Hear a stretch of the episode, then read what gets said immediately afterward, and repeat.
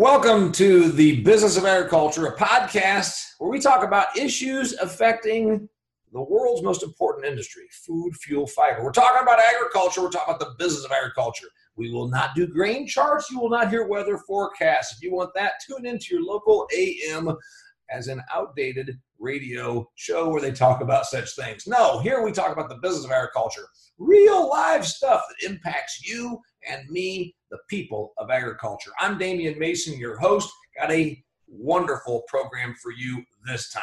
I've got a pretty good guest. Uh, in fact, he, he and I just he kept me on the phone for 45 minutes before we're even taping this because he's got so much to say. I want to just let him burn up some of this. We're going to talk about regulation that's negatively affecting you, the people of agriculture. Happens in every state, happens throughout the United States of America. We, we could talk about POTUS, that's the, I'm sorry, WOTUS, the waters of the United States that EPA was pushing. We got all kinds of federal regulations, and then we've got certain states that are making it really hard on agriculture. Today, we're talking about the business of agriculture, we're talking about regulation, regulation nation. We know that's what we got. We're going to talk about what the future of agriculture looks like with more legislation and why you, every single man, woman, and child in the business of agriculture, owes it to yourself and to future generations to oppose regulation that's going to put you out of business. Have a unique take on this because my guest is a guy from California. You know, the people's colony, the Socialist Republic of California. We're going to talk to a guy named Eric Bream. I met Eric via social media. He's one of the administrators of My Job Depends on Agriculture. If you do not follow that, they've got 76,000 likers and followers on Facebook. It's called My Job Depends on Agriculture. Strongly recommend if you're an ag person and you are, that's why you're listening to this podcast, recommend that you check out My Job Depends on Agriculture. I post things on there regularly. It does have a little bit of a California twist to it because that's where it was originated by people like Eric Wilson and Eric Bream, two of the 12 people that run My Job Depends on Agriculture. He and I met on social media. He's kept up with my stuff.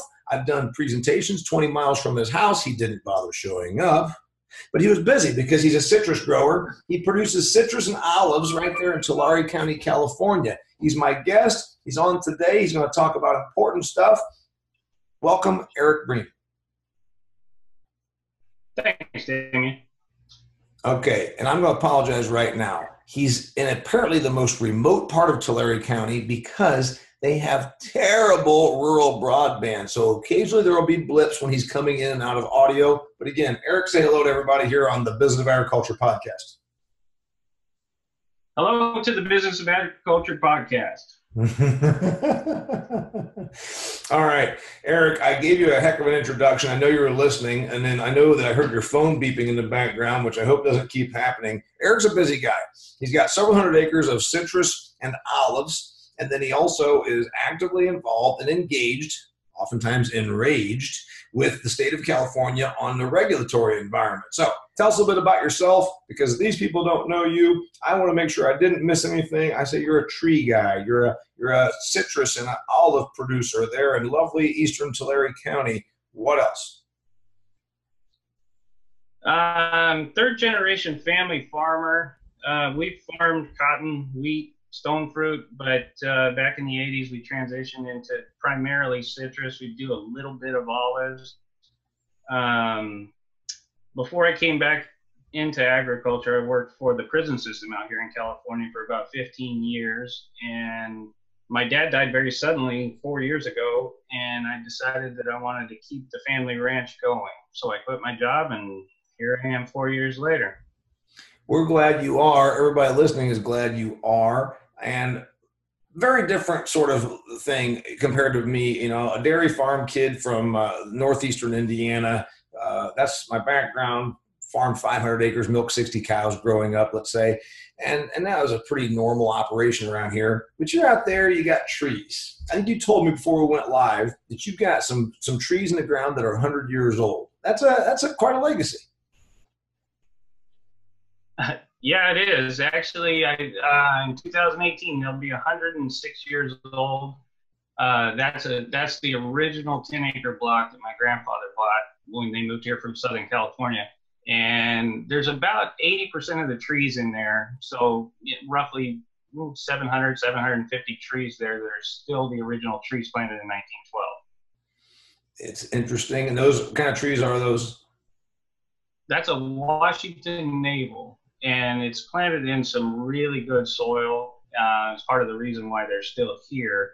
Um, and it's probably in that soil, that tree is probably, well, I know I'm biased, but it's probably the best eating navel orange on the planet. well, that's good. So these oranges you sell go for eating; they don't go for juicing, or a little bit of both. Uh, well, we do very little in juice. It's really what doesn't make grade goes goes to juice. But really, with the cost of production here in California, the the juice prices wouldn't make sense. So it's really for fresh consumption. These these mostly stay in the United States of America. Uh, my target for a year on our stuff is to try and export about 35%. I think that's that's in line with the industry average. So they most of them stay here, but uh, the export markets are pretty important. That's really where you can uh, kind of capitalize on some of the the extra income yeah, you got 35% of your oranges going overseas. The rest of them stay domestic. Only the scraps go for juice. The rest of them go for uh, fruit consumption. Uh, any other citrus or just oranges?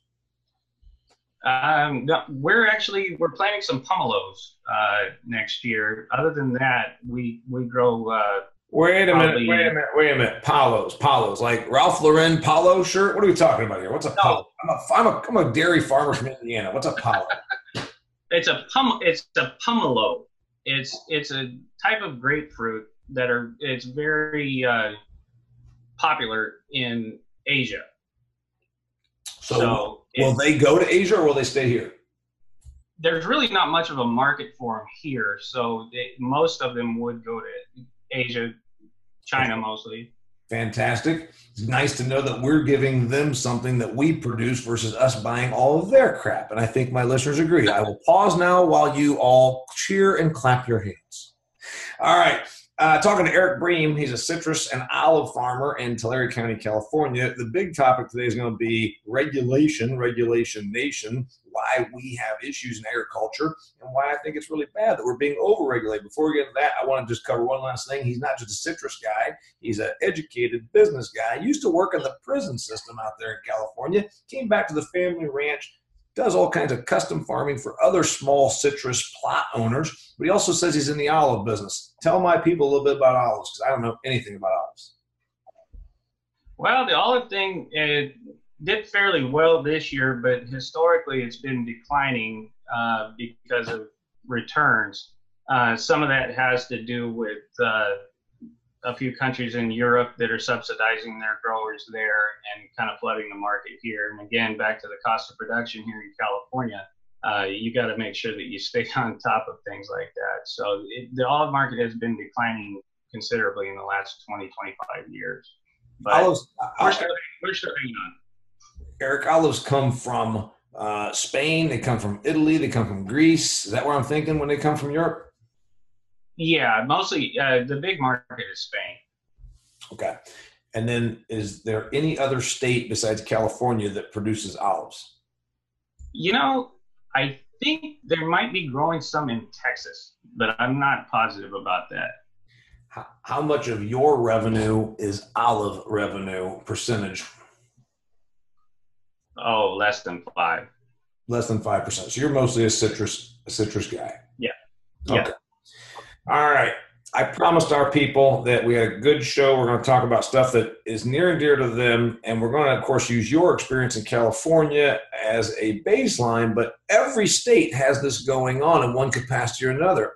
I was shocked. I did a presentation in Iowa last year, and I had to talk and I had to look this up a little bit about what's happening with water and then the argument that uh, people in Des Moines are making against agriculture, saying that uh, agriculture has tainted their water, which, of course, you've got everything uh, wrapped up in one when you're in California. You've got water debates and you've got regulation debates. So, just so the listeners know, Eric Bream, this farmer who also uh, is an administrator with My Job Depends on Agriculture, the web uh, Facebook page, he's been fighting a good fight for agriculture out there in California. So, answer this quick question You live in farming California. How the hell do you do that with so much regulation? We follow the 12 step rule, one day at a time. You've been actively engaged. You you sent me your articles. Uh, one of your big ones is California Senate Bill 623. So for those of you that are listening right now, I read all this stuff. The quick and the dirty is this. The legislative fix by the state of California was to enact or push through Senate Bill 623. Senate Bill 623 is all about taking care of nitrates. Nitrates are in the water, allegedly. Now, they brought in people like Eric, who's never had livestock, or at least not since the 1950s, and said, wait a minute, these nitrates came from me. So tell me about your involvement with uh, the opposition to this and what it means to you and, and why it's going to be really bad. Well, the legislation itself is really an answer to bad policy from the regulatory agency that's in charge of our water quality. So last year, around September last year, um, the Water Resources Board here in California sent out 27 confidential letters to uh, large landowners in Tulare County, basically saying we believe that you are contaminating the groundwater with nitrates. And I wasn't invited to that table. I think you said I farm 700 acres. I don't. I'm, I'm a little over 300 acres. And so the cutoff for that meeting was somewhere around 600 acres. So they brought in bigger growers into a room and said, "We think you're doing this, and we want you to uh, not really fix the problem. We want you to provide replacement drinking water for disadvantaged communities because you know, again, we believe that you did this." And so I I I took issue with it because my neighbors were making a choice for me at that point, sitting at that table that I that I had zero involvement in, and really it becomes a liability issue more than anything.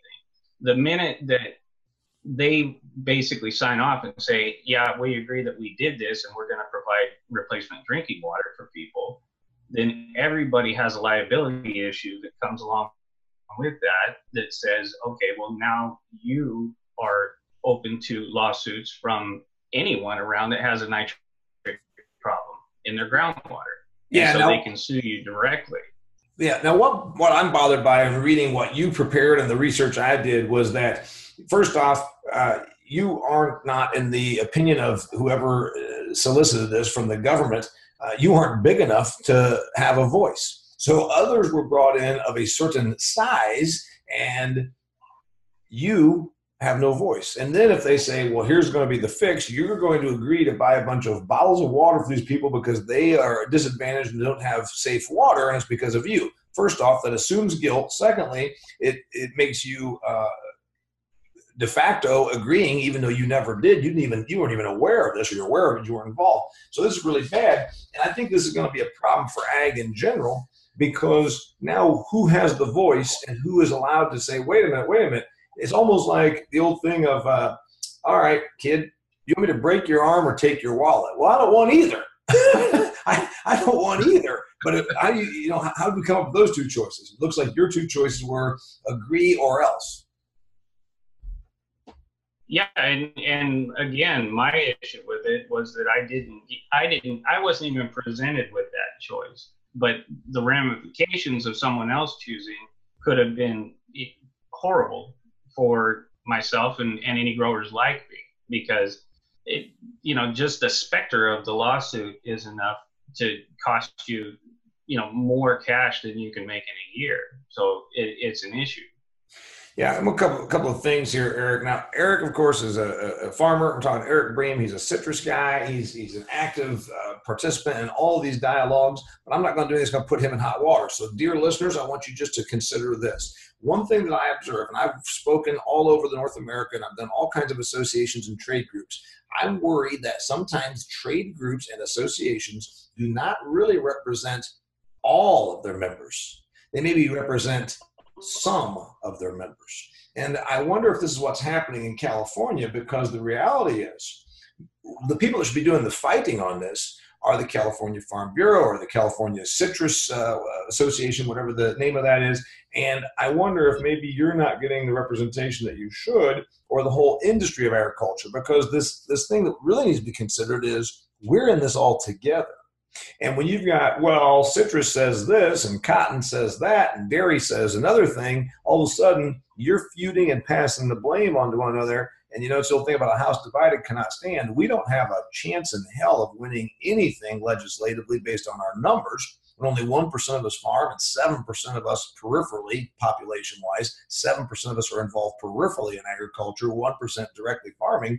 We're out legislated, we're outvoted as it is. But if we start dividing amongst ourselves, we don't have a chance. Do you see that happening? Well, that's that's a tough that's a tough thing to talk about. But I I think the bigger issue is really the regulatory agencies, like like the, the state water board, because there is no oversight for them. They if they make a, they they're able to make a rule, enforce the rule, and then if if you think that they're wrong, they get to be the jury and the executioner in that process. So it puts the trade associations in a in a bad place when uh, when they're trying to to advocate for anybody really because there is no recourse. So it, it, they get presented with a choice of lesser of two evils, and and historically the last few years they've taken that choice, and and I completely understand why because you there's no other option yeah, that's the, that's the thing that is frustrating is that you're talking about this went on with the EPA. What was our recourse our federal level with the EPA? They came up with this waters of the United States. It was either that we got somebody that would defeat it and just put the thing to bed, or it was going to be, let's face it, a fairly advocate organization. You can go through and do all the research you want. The EPA had like a an ungodly. I think they grew it up to like a $15 billion budget at one point. It's an amazingly huge budget. And again, it just becomes a bunch of people that are advocating for something, and then you look at how they worked alongside a cause group called Environmental Working Group. So you've got Environmental Working Group and EPA essentially moving in lockstep together. One is a radical fringe group just, just about uh, there with Greenpeace or Humane Society of the United States. And then another one that our tax dollars are funding, the EPA, to put more onus, to put more regulation, to put more cost and compliance on agriculture. And that's what you've got going on in California. Closing thoughts on that before we hit to the next topic? Uh, nope. Okay. Next topic. While I brought up the federal level and what's detrimental to ag, this is something that you and I see, and I think that we need to do a better job, and we will, you and I will, when we talk to the non ag public. These folks that are clamoring for rules, they, they, they, they clamor for rules. They want more regulation. There are people that absolutely believe the EPA needs more power. I disagree with that, and so do you. While they clamor for more rules and more regulations, especially once they see a, a proposition written in California or whatever state that says, Do you think California's farmers should stop polluting our aquifers? well, of course, yeah. Well, then vote Proposition 7.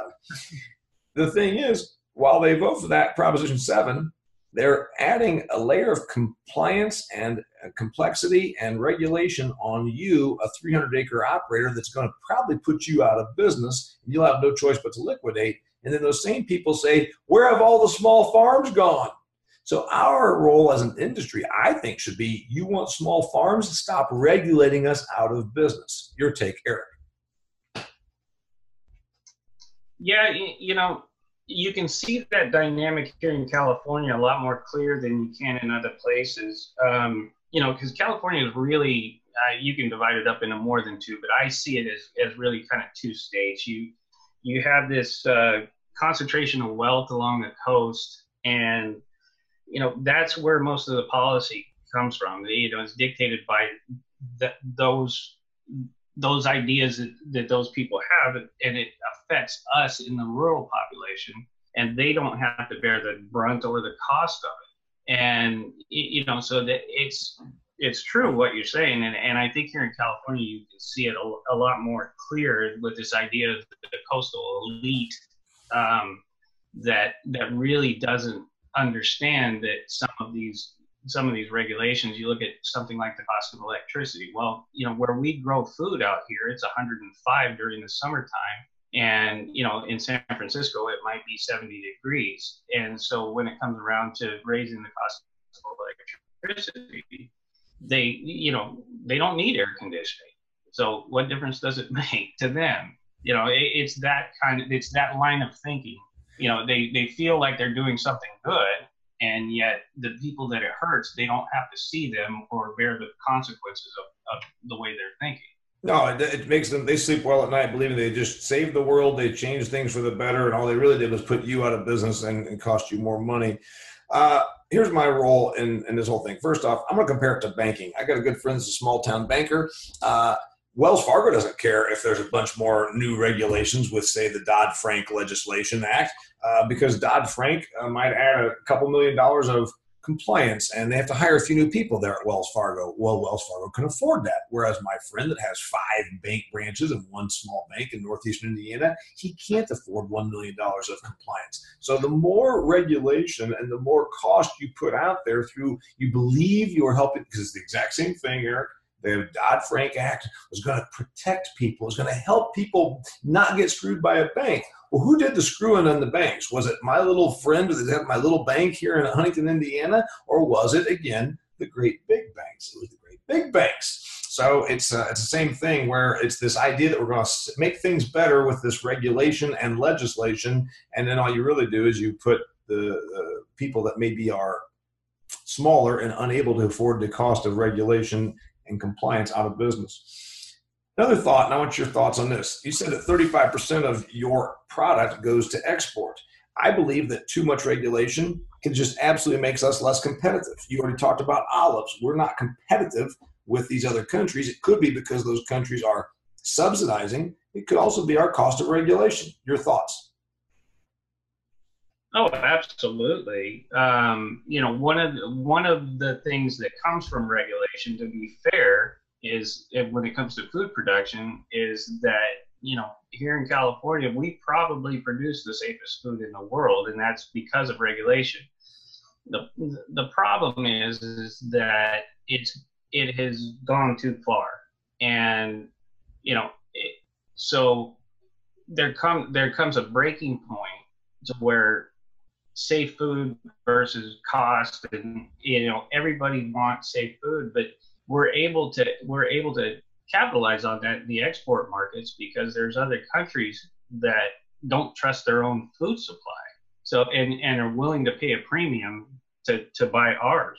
So and you know when you look at this idea of, of or overreach when it when it gets out of hand um, it really does lead to what you're talking the same thing you're talking about with banking. It, it, leads to a consolidation and i'm not sure that most people understand how how much california brings to the united states as far as food production goes. You know we grow over 430 crops here at a, at a value of close to 50 billion dollars.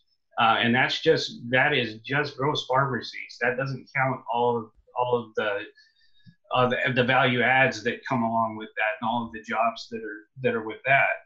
So as that consolidation continues, what we'll see is is you know we live in a disadvantaged part of California, and we've got a lot of poor rural communities around here. And so when you when you have very large multinational conglomerate type companies that, that come in and control the market it, it becomes it becomes an issue because now we're we're moving profits out of our local communities and into other places, which would just make the situation even worse. Absolutely. And what you just pointed out there is again, it's, it's like the, the banking issue, but also if we make ourselves less competitive through regulation, and that's what's happening. And so the the poor the poor person that's out there working for you, and a person like you that's got 300 acres of trees, all of a sudden you're regulated and and compliance to where you're just going to liquidate, and then you liquidate, and now those acres are owned by uh, XYZ Corporation, which is a holding company, uh, which got Chinese money, let's say, and now those those all the things we talk about buying local it just flies in the face of all that. Buy local support local uh, eat local well you know what? How, how are you eating local? You just regulated my farm out of my hands. So i agree with that. All right. I do believe we live in we live in an environment of environmentalism but it's so much misguided that the average person that drives a toyota prius uh, believes that they are doing some great good by casting more regulation onto you. So that's the theme here. If you are listening to this show, this podcast, we are talking about the business of agriculture as we do every time on this podcast. And you know what? We bring different issues to you. I was glad to have Eric Bream, that's who my guest has been, and will continue to be for the next couple of minutes. He's an ag guy, a farm guy. He's also a smart guy. That's why I'm going to have these last few questions with him. First off, we could bitch about government all day, and I oftentimes do. But Eric Bream, talk about the business of agriculture. A couple of your thoughts. What's what's the biggest hurdle we're going to have moving forward? Is it going to be regulation? Is there something else on ag's horizon that bothers you as a smart 47 year old farmer? Well, I, I mean, speaking from California, I think I think regulation is going to be our our downfall if if we don't get a handle on it. Um, but really, I, I think when you look at it at the consumer level, we have done a very poor job of, of being able to figure out what resonates with those consumers. Again, if you go back and you say, okay, you know, people want to buy local, they want to, uh, you know, be environmentally friendly, and we just haven't been able to get that message to the right people. You know, it's an uphill battle because there's a lot of misinformation out there by by special interests. But part of part of uh, what what we're trying to do with my job depends on ag is really you know bring that consumer into the coffee shop with the farmers and really just he, for them to be able to hear the struggles the triumphs what whatever it may be because the underlying idea is is that the truth always prevails and it's uh, it's been an uphill battle we've we've won some and lost some but overall, I think in the long run, that's really what we're going to have to figure out is how to make people listen. Hey, by the way, Eric, I want to point out you're an orange you're an Orange Grove owner in California, and I try and tell people when I you know talk to them around here in the uh, northeastern Indiana, and they say I just like the idea of eating local. I said, well, great, it's February. Why don't you go find a local orange? Because right now you've got a cold and you're looking for some vitamin C. Go find that local orange. okay, uh, biggest opportunities for American agriculture in the next couple of decades. You're my age. You got another 20, 30 years. You want to be out here still making it happen in the business of ag. What's the, where's the opportunity? I, think the opportunity is probably in developing countries as people become more affluent. Um, again, if you go back to this idea that, that there's there's people in other countries that are willing to pay a premium for something that they know is safe. Uh, you know, it, I've always I say I say this to people often is that you know why would you buy a piece of produce from a place where you might have to get a shot before you go there and you wouldn't drink the water when you showed up? And you know people in these other countries understand that they're taking a risk sometimes with with some of the some of their local stuff and they're willing to pay a premium for something grown in the United States or in California. And I think really, you know, that is where we can find a niche and kind of get out of some of this commodity mindset and really kind of focus more on our own internal quality with with a smaller set of customers overseas. And i, I really think that's probably where where the opportunity might lie at least for me I, love the way you think. I say this in front of my live audiences that we've got to get away from commodity thinking. 50 years ago, yeah, we could just say we can produce the hell out of food and we're going to find a barge to put it on and ship it to somewhere in, a, in the world where they've got a little bit of money and not enough food. The world caught up in large part, maybe not as good as us. And that's why now we need to think in terms of quality versus quantity, value added, both here at home and afar. I say the exact same thing as you. I'm glad that you brought that point up. All right one last thing for you. Share one lesson about running your agricultural business you have learned. You're a sharp guy. You came back into the business when your father tragically died. You've been running the business now for your fourth year. Tell me what you've learned that four years that you could share with our listeners in any business in agriculture that they can glean some value from. Well, it's actually a lesson I learned many years ago from my father, and it's that you, will never regret putting people first.